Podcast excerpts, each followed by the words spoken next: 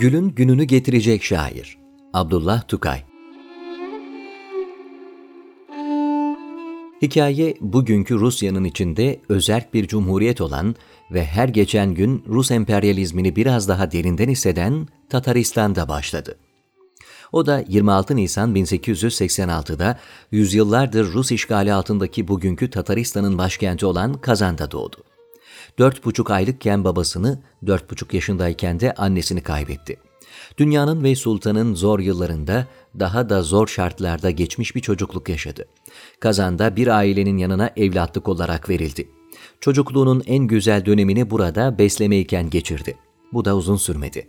Yine doğduğu köye akrabalarının yanına gönderildi. Küçük yaşta hem yetim hem öksüz kalmasının sonucu olarak çocukluğu ilden ile köyden köye evlatlık verildiği ailelerin yanında geçti. 1895'te halasının yanına yerleşti ve ilk eğitimini de burada aldı. Üç yıl boyunca bir Rus mektebine giden Tukay, aynı zamanda Buhara usulü eğitim veren Mutiullah Medresesi'ne de devam ederek 11 yıl boyunca Arapça, sarf, nahiv, fıkıh, tefsir ve mantık dersleri okudu. Bu zaman zarfında Türkler arasında oldukça yaygın olan tasavvuf edebiyatının ürünü olan pek çok eseri okumuş, üslup ve şiir tekniğini geliştirmiştir. İlk şiir denemelerini de medrese talebesiyken yazan Tukay, Rusya'da yayınlanan gazetelerin yanı sıra İstanbul'da yayınlanan gazeteleri de takip etmiştir.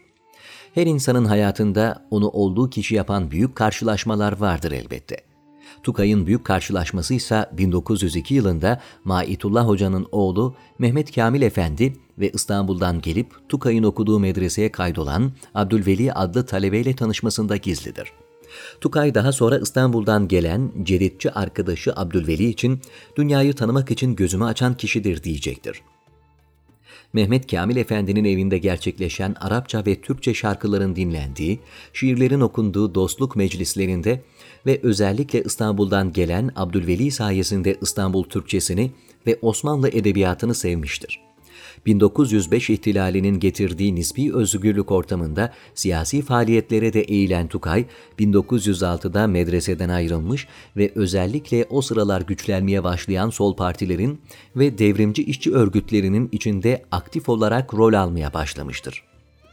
11 yıllık medrese hayatı aynı dönemde Rus dilinde eğitim veren bir okulda aldığı eğitim, özel hayatında yaşadığı büyük zorluklar ve 1905 ihtilalinin getirdiği ortam, sosyalist hareketin güçlenmesi, bölgesel milliyetçilik hareketlerinin geniş alanlara yayılması gibi durumlar onu derinden etkilemiş ve bu hususlar onun kullandığı dille vücuda getirdiği edebi eserlere doğrudan tesir etmiştir.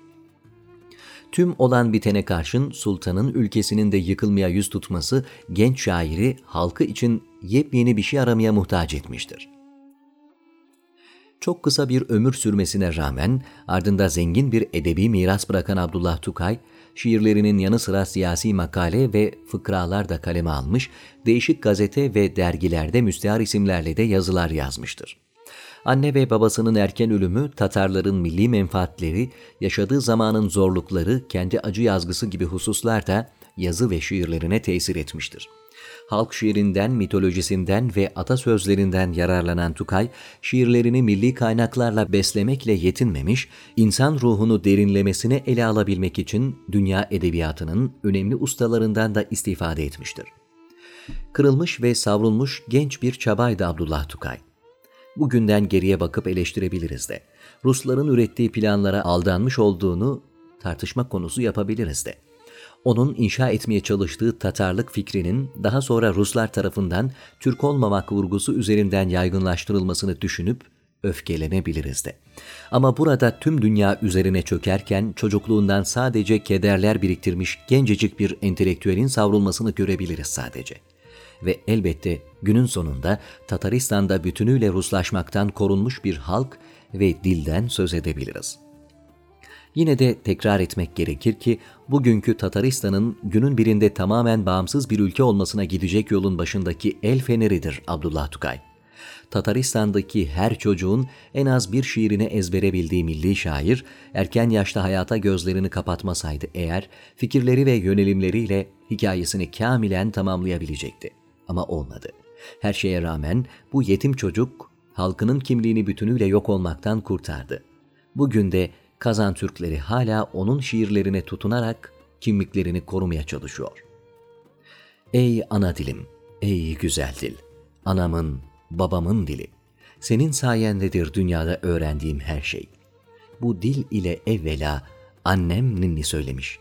Sonraları geceler boyu ninem masal anlatmış. Ey ana dilim, her zaman yardımınla senin, küçüklükten beri hissederim sevincimi, kederimi. Ey ana dilim, seninleydi ettiğim ilk duam. Affet demiştim beni, annemi ve babamı hüdam.